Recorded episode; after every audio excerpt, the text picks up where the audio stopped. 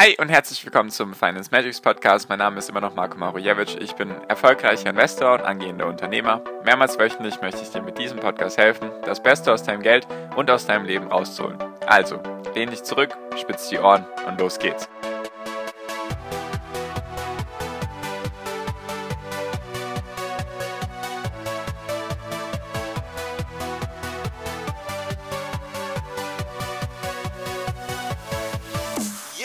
Hi und herzlich willkommen zum Finance Magics Podcast. Wir sind heute bei Folge 283 und wir haben tatsächlich eine Premiere, das erste Interview und mit meinem Interviewgast heute. Vielleicht kennt ihr ihn aus der WhatsApp-Gruppe, der gute Frank. Darfst dich gerne mal vorstellen, Frank, für die Leute, die dich vielleicht noch nicht kennen. Was machst du so oder warum haben wir heute das Vergnügen miteinander? Ja, vielen Dank, Marco, dass ich da sein darf. Ähm, ja, Frank, mein Name, ähm, Mitglied der WhatsApp-Gruppe von Marco seit einigen Monaten, ja, noch nicht ganz ein Jahr, glaube ich bin beruflich ähm, in Afrika unterwegs, äh, arbeite dort für eine deutsche Firma, ähm, habe angefangen, mich mit Börse investieren zu beschäftigen, tatsächlich ähm, aufgrund Corona, ja, ähm, also noch nicht ganz ein Jahr dabei und habe darüber dann auch den Zugang zu ja, Aktien und auch dem äh, Bitcoin gefunden, wo wir heute, glaube ich, ein bisschen uns äh, drüber unterhalten wollen.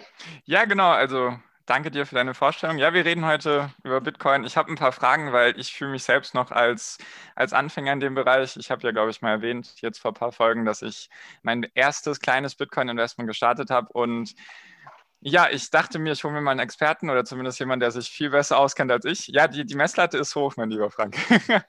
Nein, also ich habe ein paar Fragen über Bitcoin, Blockchain, allgemein Kryptowährung und so weiter. Und genau, ich bin kein Mann der großen Vorworte, deswegen, wenn du nichts dagegen hast, würde ich auch direkt starten wollen mit den Fragen. Schieß los, ja, sehr gerne. Ähm, vielleicht noch kurz vorweg. Also ich würde mich ähm, nicht als Experte bezeichnen. Ich bin in der Tat jetzt äh, ein bisschen tiefer in den Kaninchenbau gefallen, äh, so wie das die Bitcoiner gerne sagen, weil es halt ein sehr, sehr komplexes Thema ist. Äh, habe mich mit beschäftigt und äh, bin gespannt auf deine Fragen, äh, inwiefern ich die ähm, auch deinen Zuhörern äh, beantworten kann. Und äh, ja, lass uns mal Schauen, was starten. du vorbereitet hast. Ja, wunderbar, wunderbar. Also ist schon mal gutes Mindset, dass du sagst, du bist kein Experte, sage ich auch, glaube ich, immer selbst zu mir, weil wenn du irgendwann denkst, du bist der Experte, dann denkst du, du bist der Beste und so weiter. Das wollen wir nicht. Immer schön bescheiden bleiben. Und ja, meine Frage erstmal, du hast gemeint, du hast gleichzeitig mit Aktien und Bitcoin angefangen. Mich interessiert erstmal, wie, also wie bist du überhaupt in dieses ganze Thema reingekommen und wie hast du dich dann versucht, darüber zu bilden?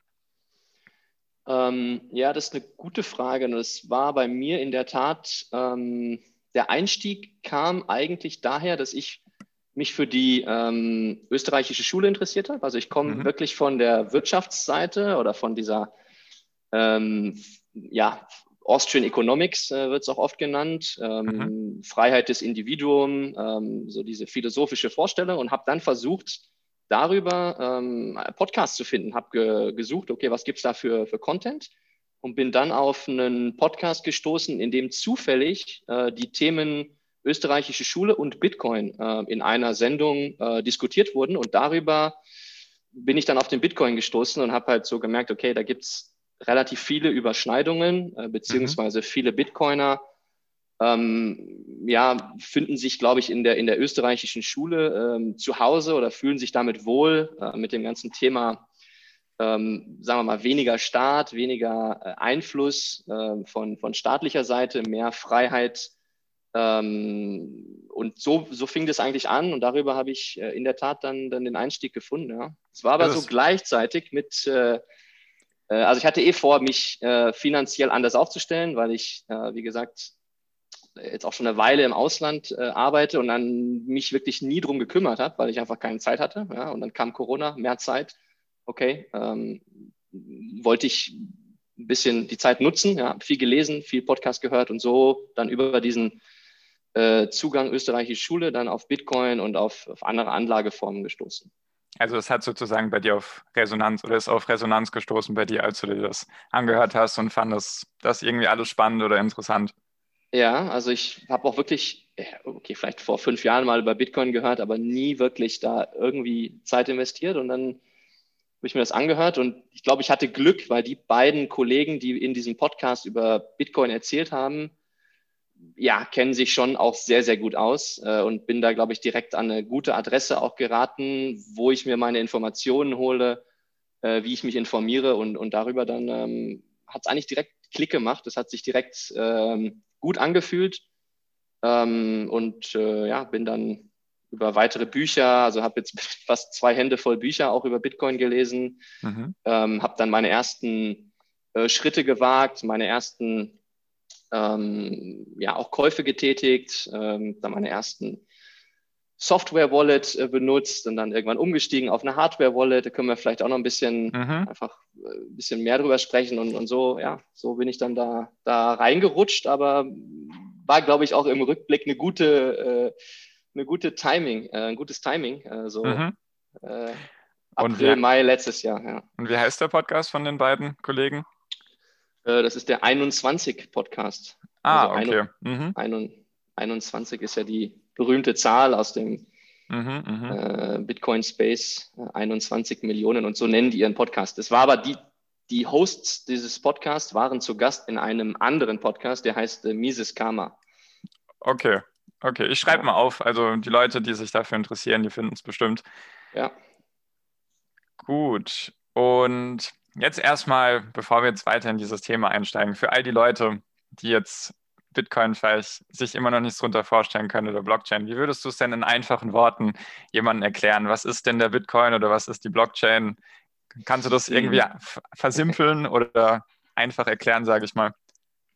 Ja, ich kann es versuchen. Also Bitcoin ist zunächst erstmal ähm, für mich äh, eine digitale Anlageklasse. Also du investierst mhm. in einen ähm, in einen Wert meiner Meinung nach, der mittlerweile eine ähm, Anlageklasse geworden ist. Ähm, und ja, ich würde es so als klassisch als Wertspeicher äh, erstmal sehen.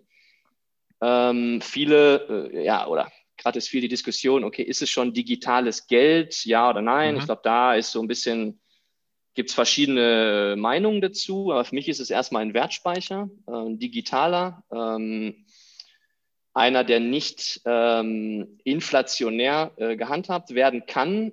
Also das heißt, es gibt keine Instanz, die ähm, einfach mal mehr Bitcoin erschaffen kann oder sich ähm, ja, ähm, da Zugriff verschaffen kann. Das heißt, dieses, diese Deckelung, also es wird irgendwann äh, im Jahr 2140 oder so geschätzt, wird es 21 Millionen Bitcoin als Supply gegeben haben. Also das das ist sicher, das ist ähm, per Code so festgelegt und das hat sich auch seit dem Start ähm, 2009 nicht verändert. Und das ist eben was, wo ich sage, okay, ähm, das gefällt mir, weil es ist unabhängig, also es ist nicht abhängig von Banken oder von Zentralbanken.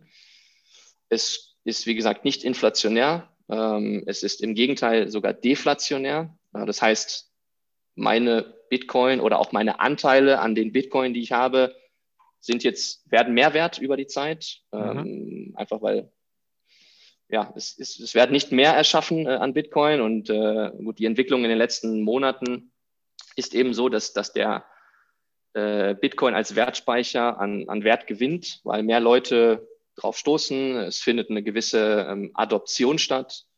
Ähm, ja, wir haben ja viele News auch jetzt gehabt in den letzten Monaten von Firmen, von ähm, reichen Personen, die auch selbst ähm, ja, gewisse Anteile in, in Bitcoin erwerben. Das heißt, es, es, es, es schreitet voran. Ja. Es ist, mhm. glaube ich, über so einen, also für mich persönlich ist es über so einen Kipppunkt äh, hinüber. Ja. Also man darf nicht vergessen, jedes Investment hat natürlich Risiken und ich, setze mich jetzt auch jetzt hier nicht hin und sage, äh, Bitcoin hat keine Risiken, das wäre Schwachsinn.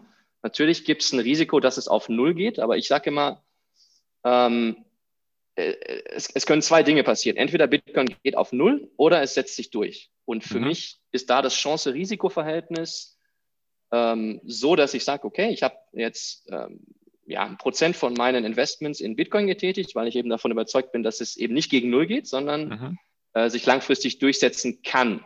Okay. Und das ist so ein bisschen mein, mein Investment Case, ähm, mhm. ja, den ich ja, verfolge und auch ähm, von von dem ich weiter auch überzeugt bin. Und ich sehe, wie gesagt, links und rechts eigentlich viele ähm, Anzeichen, die das bestätigen. Ja. Okay, gut. Und jetzt, das war jetzt das zu Bitcoin. Jetzt auch das ganze Thema Blockchain wird ja eigentlich immer im selben Zuge genannt. Wie würdest du das erklären? Also Bitcoin, okay, 21 Millionen, das, das weiß ich auch, ist hm. nicht inflationär vervielfältigbar oder beziehungsweise geht nicht mehr als hm. 21 Millionen, läuft irgendwann in ein Limit rein.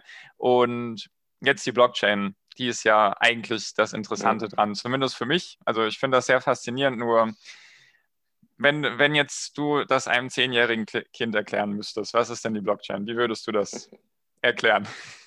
Äh, gute Frage. Ich würde dir direkt mal widersprechen. Also ich glaube, die Blockchain ist nicht die äh, grandiose Innovation äh, an mhm. Bitcoin.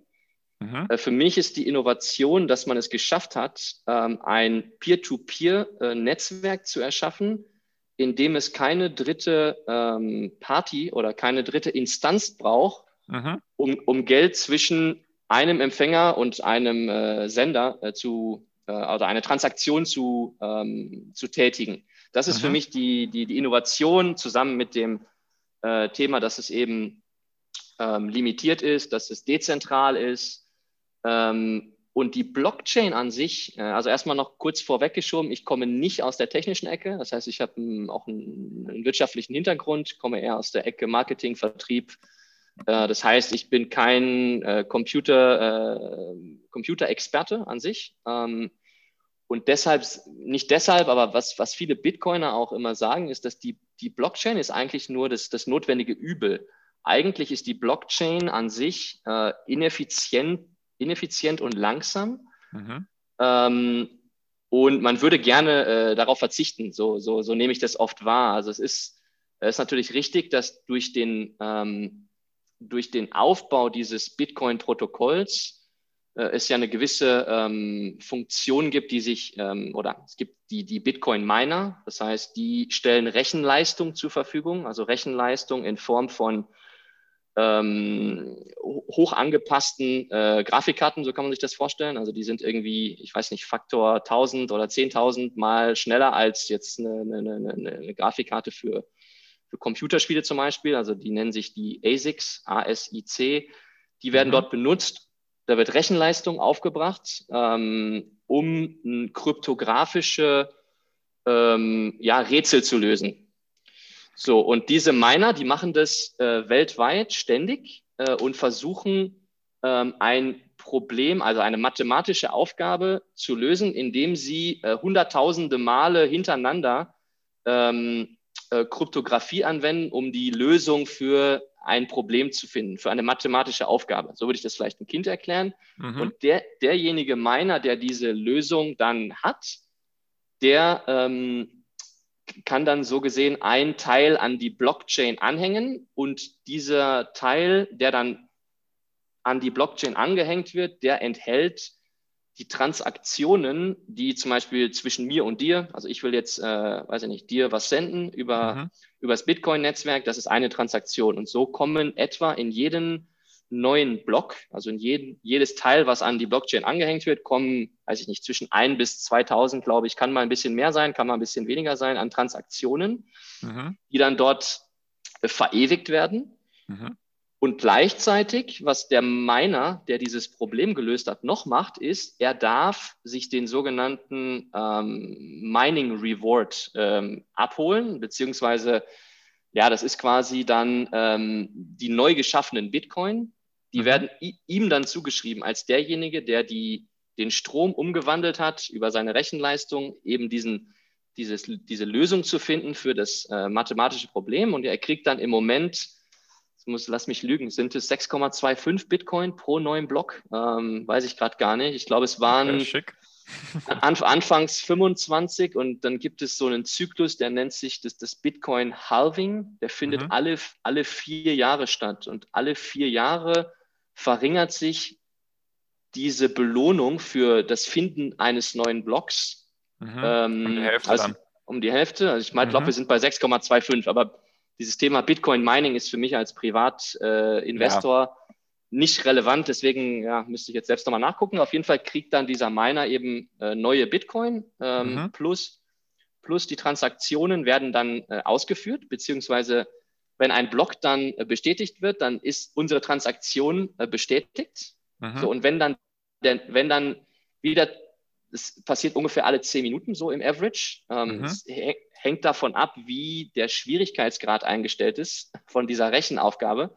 Also alle zehn Minuten gibt es einen neuen Block, meinst du, oder? Genau, genau. Okay. Mhm. Im Durchschnitt alle zehn Minuten. Und wenn dann nach diesem einen Block der nächste Block gefunden wird, dann ist unsere Transaktion, die vielleicht im ersten Block war, dann wiederum bestätigt. Äh, und mhm. umso, mehr, umso mehr neue Blöcke dann an die Blockchain kommen, umso extrem komplizierter wird es, zum Beispiel eine rückwirkende äh, Transaktion zu ändern. Das ist quasi ja. un unmöglich. Mhm. Und jetzt die Frage zu diesen, zu diesen Aufgaben.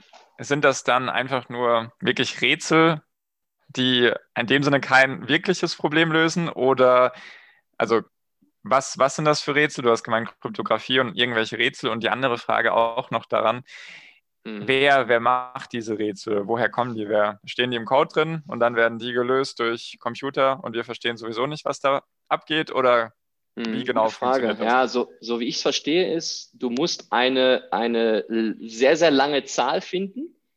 Mhm. Äh, und diese sehr, sehr lange Zahl ähm, wird so wie ich das verstehe, ähm, also es, es, gibt dort einen Begriff, der nennt sich Hashing.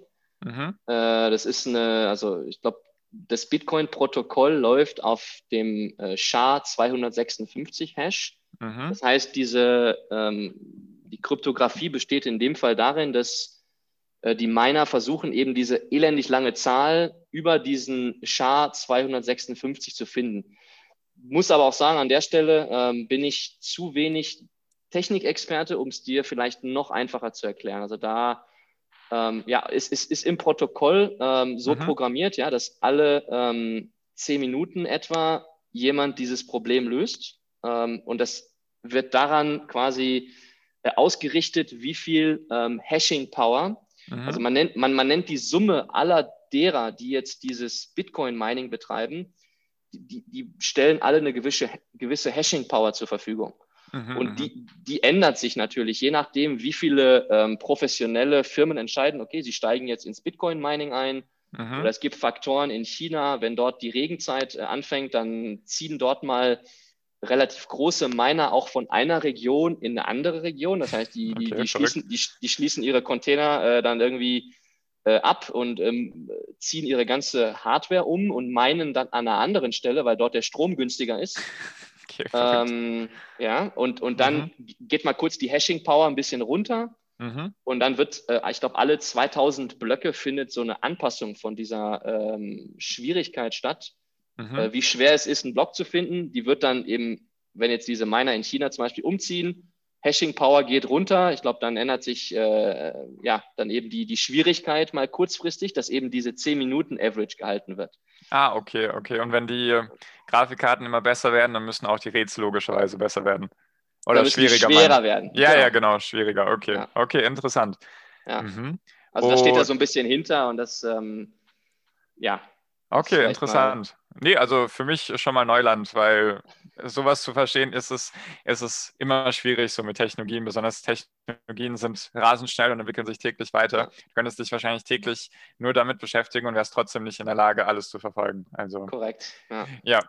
Okay, interessant. Also danke dir auf jeden Fall mal für die, für die Erklärung. Und die Frage, die ich dir eigentlich noch stellen wollte, ob es für dich ein Speicher oder eine Währung ist, hattest du ja schon beantwortet, dass das für dich eher ein digitaler Wertspeicher ist, eine Anlageklasse. Jetzt natürlich die Frage, die sich mir stellt, besonders wenn du mit was anfängst, also so war es bei mir mit Aktien, habe ich mich auch viel belesen oder halt einfach versucht von, von den Experten oder von den besten Investoren zu lernen. Und jetzt mhm. ist die Frage, was, was gibt dir Sicherheit mit deinen, mit deinen Bitcoin-Investments? Also bei Aktien hast du ja zumindest das Unternehmen dahinter, wenn, da kannst du das Unternehmen analysieren. Mhm. Was würdest du sagen, gibt dir die Sicherheit oder den Glauben an dieses Ganze so, dass es Potenzial hat, einfach sich durchzusetzen. Also woher nimmst du da die Sicherheit, dass du dein Geld da, ja, sagen wir mhm. mal, gerne investierst? Ja, spannende Frage. Das war, wo ich die ersten Investments getätigt habe, war das wirklich, ähm, also da war ich mir alles andere als sicher. Also da war es eher so, okay, ähm, versuche ich halt einfach mal, ja, wird mhm. viel drüber geredet, ähm, habe dann natürlich gleichzeitig versucht, mehr zu lernen. Also, und, und, da muss ich schon sagen, je mehr man sich wirklich mit dem Thema beschäftigt, ähm, je mehr man auch verschiedene Bücher liest und versucht, auch dahinter zu steigen, umso sicherer bin ich mir eigentlich geworden, dass, hey, das könnte wirklich die Innovation sein ähm, der nächsten Jahrzehnte, äh, mhm. weil es eben weil es es noch nicht gegeben hat in der Form, weil der Erfinder des Bitcoin-Protokolls wirklich ein Problem gelöst hat, dieses, ja, er nennt das, glaube ich, Double Spending Problem, dass man wirklich äh, ein dezentrales Netzwerk hat, was einem erlaubt, zwischen zwei Parteien ohne Drittpartei ähm, eine, eine sichere äh, Transaktion, die unwiderrufbar ist, die äh, schnell vor sich geht ähm, und, und das alles zu lösen über ähm, sagen wir mal grob gesagt, über Computertechnologie oder über, über eben das, das Bitcoin-Netzwerk oder das Protokoll. Und das, das fand ich halt spannend und habe dann, wie gesagt, mehr gelesen, mehr gelernt, wurde immer sicherer. Und was ich jetzt auch rückblickend sagen muss, ist, oder das sagen, glaube ich, viele, die schon wirklich dann ein paar Jahre auch dabei sind, dass sich gerade auch so eine, so eine, so eine Verschnellerung des Adoptionsprozesses äh, abbildet, weil mhm. eben mehr und mehr institutionelle Investoren darauf aufmerksam werden. Mhm. Das ist ein großer Unterschied zu dem 2017 ähm, Bullrun, also da, wo mhm. mal der Preis schon mal irgendwie auf 20.000 hochging. Mhm. Sagt man, dass es da überwiegend von Privatinvestoren getrieben war und mittlerweile aber eben, weil das Netzwerk jetzt seit zwölf Jahren besteht, es gibt, ähm, ich glaube, so gut wie nie eine Downtime oder hat es nie gegeben, vielleicht ganz, mhm. ganz am Anfang mal, aber es ist eigentlich, es hat sich etabliert. Ähm, und dadurch, dass jetzt, wie gesagt, mehr Leute auch drauf aufsteigen, gibt mir natürlich auch wieder mehr Sicherheit. Es gibt mhm. dann auch dem, dem Bitcoin oder dem, dem Bitcoin-Netzwerk mehr Glaubwürdigkeit. Gerade dann auch natürlich diese Geschichte mit, äh, mit Elon Musk, dass jemand, der sich ähm, seit Jahren eigentlich für eine Vision einsetzt, ähm, für, für, für Zukunftsthemen, für mhm eine bessere Welt, kann man schon fast sagen, dass, dass jemand wie Elon Musk dann auch ähm, über seine äh, Firma Tesla, ähm, ich glaube, 5% jetzt der Cash-Reserven in, in Bitcoin anlegt. So, solche Sachen geben dann natürlich auch ja. Aufschwung, ganz klar. Mhm. Gibt Glaubwürdigkeit, gibt Aufschwung. Ähm, ja, und das sind eigentlich so die Punkte, warum ich mich äh, damit sicher fühle. Ja. Ich sehe, okay, und dann gibt es auch noch so Geschichten, dass auch China, glaube ich, 2017 versucht hat, Bitcoin zu verbieten, hat aber nicht funktioniert. Ähm, es gibt, ähm, ja, es gibt auch jetzt, vor allem in Amerika, gibt es ähm, sogar Politiker, die auch im Senat sitzen. Ich glaube, eine Dame, die äh, sich auch offen auch zu Bitcoin bekennt und sagt, dass das, ja, dass das, äh, äh, dass sie da auch von überzeugt ist. Also es gibt immer mehr mhm. auch so, so Anzeichen, auch aus der Politik, ja, dass, ähm, dass es nicht mehr weggehen wird. Und das sage ich, da sage ich einfach, okay, ja, ähm, sie werden es wahrscheinlich versuchen zu regulieren, ja, oder auch noch mehr zu regulieren. Auch ein wichtiger Punkt, also Bitcoin ist nicht 100 Prozent äh, unreguliert, das, das stimmt nicht. Also es gibt, mhm. gibt gewisse Regeln, auch jetzt schon. Ähm, aber ähm, ich denke, das wird sich noch äh, also durchaus auch verstärken. Also gibt ja mhm. auch jetzt gerade auch auf europäischer Ebene die, die Regulierungsversuche. Es gibt ein MIKA, also M-I-K-A, da gibt es, mhm. das ist ein, ein Ansatz, ähm, wo versucht wird, sich das noch weiter anzuschauen. Also da wird noch mehr kommen, aber ich bin eigentlich an einem Punkt, wo ich sage, es wird nicht möglich sein, dass alle Länder der Welt äh, mhm. eine, eine, konzertierte Aktion äh, starten und sagen, äh, das muss jetzt weg, weil dafür hat jetzt wie gesagt, äh, Tesla als SP 500 Company und ich glaube mhm. auch Micro, MicroStrategy ist auch eine große amerikanische Firma. Die würden sich das nicht aufs Balance Sheet legen und dann in drei Monaten kommt jemand und sagt, ah, jetzt, nee, hm, es geht jetzt nicht mehr. Mhm. Also das, das sind dann so, so, so Indizien, wo ich sage, okay, ähm, es wird wohl irgendwie bestehen bleiben, ja. Mhm. Ähm, und dann ähm, ist auch mein natürlich Anlagehorizont entscheidend. Also ich gehe nicht in Bitcoin äh, und will nach drei Monaten irgendwie Profite rausziehen, sondern für mich ist das eine sehr, sehr langfristige Anlage. Mhm. Und wenn ich das alles für mich zusammenwerfe, kam halt dabei raus, okay, ähm, das passt, fühle ich mich wohl mit und ähm, ja, das macht Sinn. Ja. Macht Sinn, sehr schön. Ja. Und jetzt, jetzt die Frage, weil du ja eigentlich parallel mit Aktien und Bitcoin angefangen hast, wo ist inzwischen die Sicherheit größer? ähm, also ich fühle mich schon sehr wohl mit dem, was ich in, in Bitcoin habe und es wächst auch. Äh, also der Anteil ist schon, äh, schon auch stark gewachsen. Ich muss da jetzt schon auch ein bisschen gucken, dass ich, dass das nicht zu viel wird. Mhm. Ähm, aber ich fühle mich auch mit einer, mit einer Amazon sicher, ich fühle mich auch mit einer Alphabet äh, mhm. oder mit, mit, mit anderen äh, Basisinvestments sicher oder mit ein paar ETFs, äh, die mhm. dann auch die, die, die Zukunft äh, spielen, sag ich mal, mhm. fühle ich, mich, fühl ich mich genauso sicher. Ich glaube aber, das Potenzial von Bitcoin ist weitaus größer. Also da bin ich, ja, merkt man ja auch, also ich äh, bin schon überzeugt. Ähm, ähm, können mich die Teilnehmer der WhatsApp-Gruppe auch gerne wieder einfangen. Ja, ähm, versuche mich schon zurückzuhalten, aber ich bin, ähm, ja, bin da schon der Meinung, dass das nicht unbedingt das Bitcoin, ähm, Bitcoin sagt man auch, ist wahrscheinlich in Zukunft eher eine Art äh, Basislayer. Also kann man sich so vorstellen, mhm. dass eher so die, die, sagen wir mal, die Zahlungen, die heute so zwischen Ländern passieren, dass die vielleicht auf der Bitcoin-Blockchain abgebildet werden. Mhm. Aber eben weil sie sehr langsam ist, äh, weil sie sehr ineffizient ist, was wiederum aber die Sicherheit erhöht. Mhm. Ähm, aber aufgrund dieser Eigenschaften gibt es dann eher ähm, gerade letzten zwei, drei Jahre Entwicklungen äh, auf dieser Basis-Blockchain eine sogenannte äh, Second-Layer-Lösung äh, zu äh, programmieren. Mhm. Das, das, nennt sich äh, Lightning-Netzwerk zum Beispiel oder mhm. Liquid Darüber ist es dann möglich, ähm, so dieses typische Beispiel, ähm, ich kaufe einen Kaffee um die Ecke, sowas abzubilden, wo mhm. es darum geht, äh, Mikrotransaktionen zu machen. Und da passiert extrem viel im Hintergrund. Ähm, mhm. Ja, könnte man jetzt ein bisschen äh, Medienkritik üben. Ja, wird das, äh, wird darüber berichtet? Also ich sehe darüber nicht so viel. Ja, mhm. ist, ist spannend, es zu beobachten. Ist auch mhm. spannend zu beobachten, wenn man wenn man, ja, jetzt, ich, ich, nutze das Wort nicht so gerne, aber wenn man Experte irgendwo in dem Feld wird, dann mal zu schauen, okay, wie wird denn darüber eigentlich berichtet und was wird denn da so geschrieben? Also da fällt einem schon so das ein oder andere auf, wo man denkt, na, stimmt jetzt nicht so ganz. Äh, mhm. ähm, und ja, so beobachte ich halt das, das Thema und, und ähm, glaube einfach, dass es wirklich eine Revolution werden kann. Ja.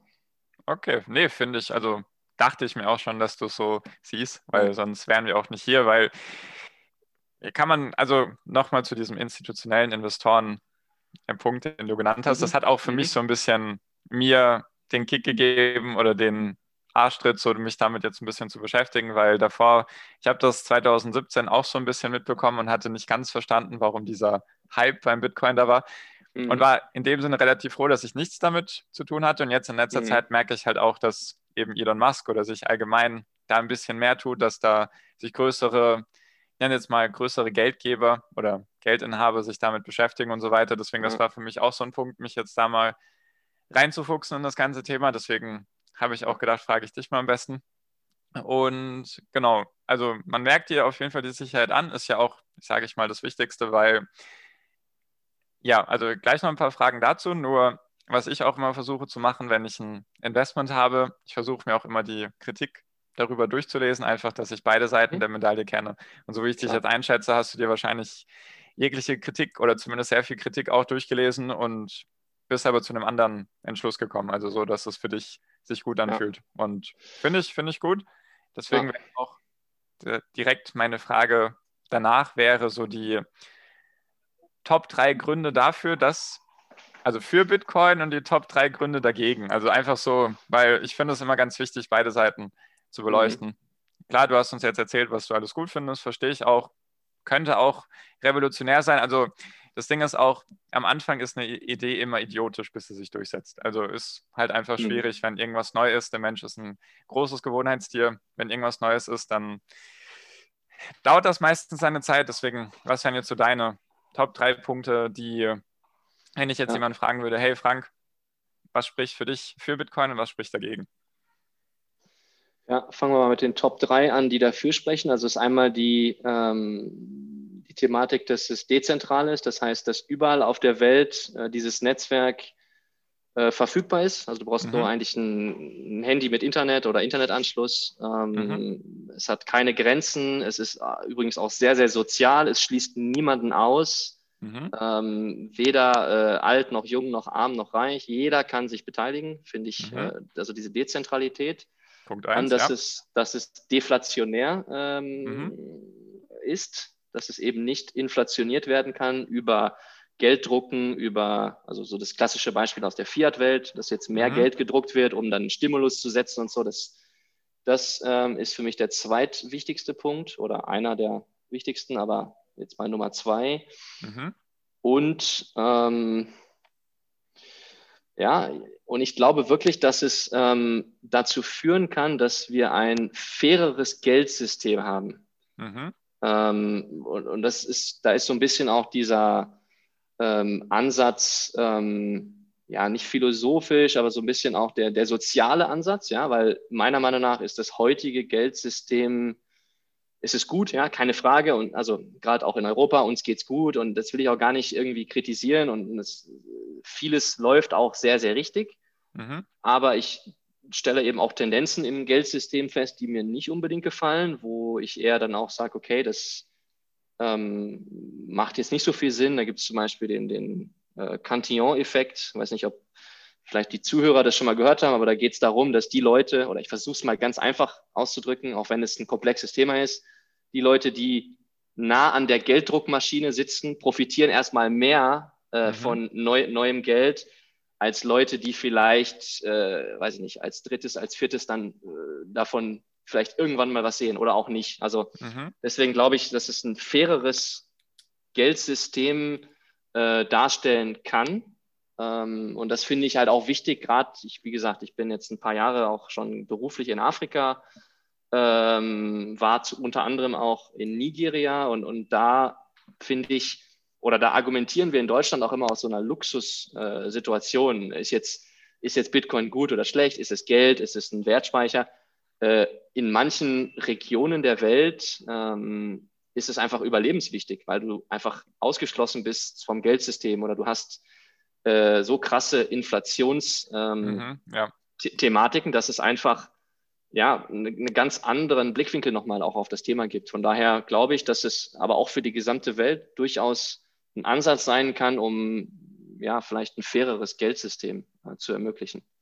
Finde ich gut. In, ja, in, x, in x Jahren. Ne? Ich sage nicht, dass das irgendwie in, in ein, zwei Jahren passiert, sowas natürlich, weiß ich nicht, 10, 20, 50, 100 Jahre, das weiß niemand. Mhm. Ähm, aber ich, deswegen bin ich da auch, glaube ich, mit, mit Herzblut dabei, weil ich denke, hey, das ist irgendwie, das muss man sich mal genauer anschauen zumindest. Das kann man okay. nicht einfach so, mhm. so, so, so wegreden und sagen, nee, das ist ja alles Blödsinn und äh, ja, das mit dem gerechter Spinner. und sozialer finde ich einen guten Punkt. Also den hatte ich so noch nicht ja. auf dem Schirm, aber zum Beispiel in ja. Venezuela da mit Inflation und so weiter, da ist ja die Währung nichts mehr wert.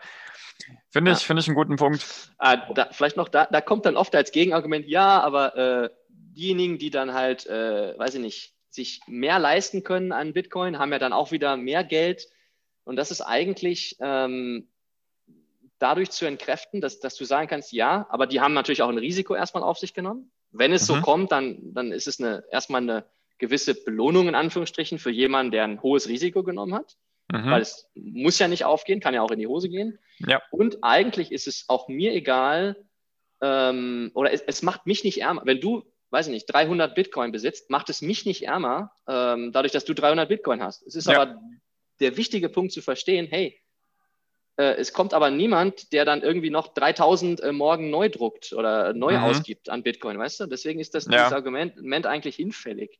Mhm. Okay, ähm, verstehe ich, und, verstehe ich, macht und, Sinn. Und, und es gibt auch, glaube ich, schon Ansätze oder das, das wird versucht auch zu, zu zu beobachten, dass die Geldverteilung in dem Bitcoin-Netzwerk äh, durchaus jetzt schon auch gerechter ist, als es in dem Fiat-Geldsystem der Fall ist. Also ist natürlich schwer zu sagen und das, das, muss man dann auch gucken, wie sich das entwickelt, aber äh, Leute, die, die dann irgendwann vielleicht ein bisschen mehr Bitcoin besitzen, die werden es ja auch wieder ausgeben. Weißt du, Diese, äh, mhm. also da, da, das, der, die These ist einfach, dass sich das dann trotzdem auch fairer verteilt.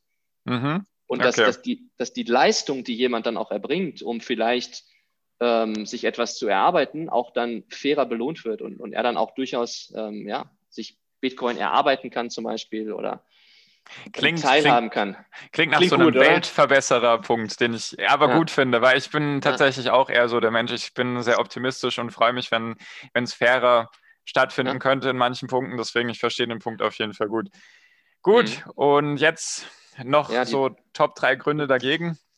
Weißt du ja, top, beide top Seiten sind dagegen, wichtig. Ja, ja, ja nee, das ist, ist schon wichtig. Also klar, einmal die ähm, Regulierungskeule, ja, definitiv. Also das kann ähm, je nach Ausprägung schon äh, die Adoption äh, verlangsamen, verhindern. Ähm, äh, Gerade jetzt wieder ganz aktuell ähm, hat die Zentralbank in Nigeria ähm, entschieden, dass alle Leute, die sich mit Bitcoin Exchanges äh, auseinandersetzen oder alle Konten, die damit äh, zusammenhängen, äh, werden eingefroren Oh, okay. Äh, also da gibt es schon natürlich ähm, auch Aktionen, die, ähm, die gefährlich sind, ja, kann man nicht mhm. äh, wegdiskutieren. Ähm, was gibt es noch an Gründen, warum der Bitcoin scheitern kann? Ne? Ach so, ja, der, der klassische Grund ist, äh, Bitcoin wäre total überflüssig, wenn ähm, es gutes Geld gäbe. Also das heißt, wenn unser Geldsystem eben nicht diese krasse inflationäre ähm, Tendenz hätte, die es jetzt hat, oder wenn die Zentralbanken ähm, einfach anders agieren würden, als sie jetzt die letzten Monate oder vielleicht auch schon Jahre agieren. Mhm. Hat, wir, hatten, wir hatten ja mal eine goldgedeckte äh, US-Dollar-Währung. Äh, es wurde dann irgendwann aufgehoben und so weiter. Und jetzt könnte man natürlich das wieder rumdrehen und sagen, ja, wenn die Zentralbanken ähm, anders agieren würden, dann wäre Bitcoin wahrscheinlich auch niemals erfunden worden. Also das ist ja. mhm. schon auch ein, ist nicht auszuschließen, dass das irgendwann mhm. passiert, ja? dass es sich wieder zurückdreht vielleicht. Ja, also meinst du, dass es dann nicht mehr diese inflationäre Bewegung gibt bei den Zentralbanken, sondern dass es vielleicht einfach dieselbe Geldmenge ja. gibt? Ja, oder, mhm. dass, oder dass vielleicht, äh, dass sie vielleicht einen Euro oder einen Dollar äh, mit äh, ja wieder an den, an den Dollar koppeln oder an, sogar auch an Bitcoin, ist auch denkbar. Mhm. Ist, äh, ja, den Gedanken hatte ich gerade auch. Vielleicht gibt es ja irgendwann ja. eine Bitcoin-Deckelung anstatt Gold. Ja. Wäre wahrscheinlich so, aber schon eher wieder eine Bullenthesis für, für den Bitcoin. Deswegen. ja, ähm, okay, dann nehmen wir den, nehmen wir Gold oder nehmen wir äh, ja. Irgendeine Deckelung du? Also wenn, ja. wenn sich das sozusagen wieder umkehrt und es nicht mehr und mehr Verschuldung gibt oder beziehungsweise ja. mehr und mehr Geld im Umlauf, dann könnte das auch wieder den Bitcoin überflüssig machen. Okay. Okay. Ja, ja ist, ist, ist, ist, hört man ab und zu auch in der, in der Bitcoin-Welt, äh, ja, das, das natürlich ein Grund wäre, ja, zu sagen, mhm. und, und noch ein Punkt, der dir vielleicht einfällt, der dagegen spricht. Also mir geht es gar nicht falsch nur um den ja. Bitcoin, sondern einfach allgemein dieses ganze Thema, diese ja, ganze Revolution, dass die vielleicht ja. doch nicht stattfindet oder. Gut, ich kann jetzt so einen Pseudopunkt anführen, kann ihn aber auch gleich entkräften. Ähm, Dann äh, es, wird, es, es, wird oft, ähm, es kommt gerade sehr, sehr häufig so als ich nehme das eher als letzten Strohhalm wahr von, äh, sagen wir mal, der Medienlandschaft, dass Bitcoin ja extrem viel an Strom verbraucht. Ja, hm, ja. Ähm, das kommt sehr, sehr häufig, ähm, ist aber notwendig, um, das, äh, um die Sicherheit des Netzwerks äh, herzustellen. Ähm, es ist auch keine Verschwendung so gesehen, weil der Strom wird umgewandelt in einen Wertspeicher oder in eine vielleicht zukünftige Währung. Das heißt, es wird nicht mhm. verschwendet.